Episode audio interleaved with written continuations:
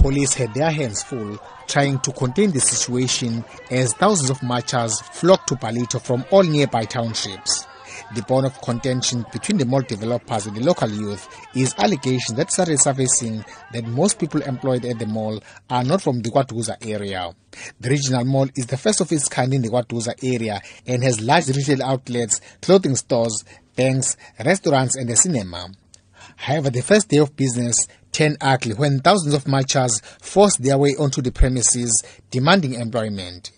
They accused the mall developers and the tenants of having failed to honor their commitment to employ local people. We want to know the people that are here, how did they get the jobs here, since we couldn't get the jobs and we are from KwaDukuza wards. And we were told by our councillors that we will get the job, only the KwaDukuza wards, only. ANC Youth Provincial Secretary Kendrick Osabello, who led the march, accused the developers of having failed to ensure that ownership of the mall is inclusive of black people. We want young people to be employed.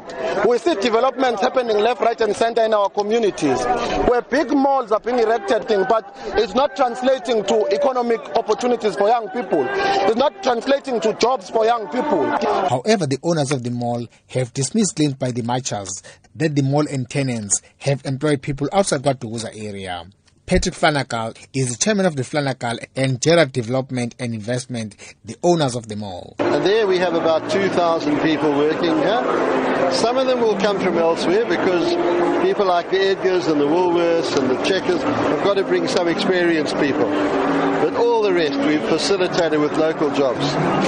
We've got artworks in the centre, all done by township artists. Because of the unemployment, there's an expectation that is raised for jobs.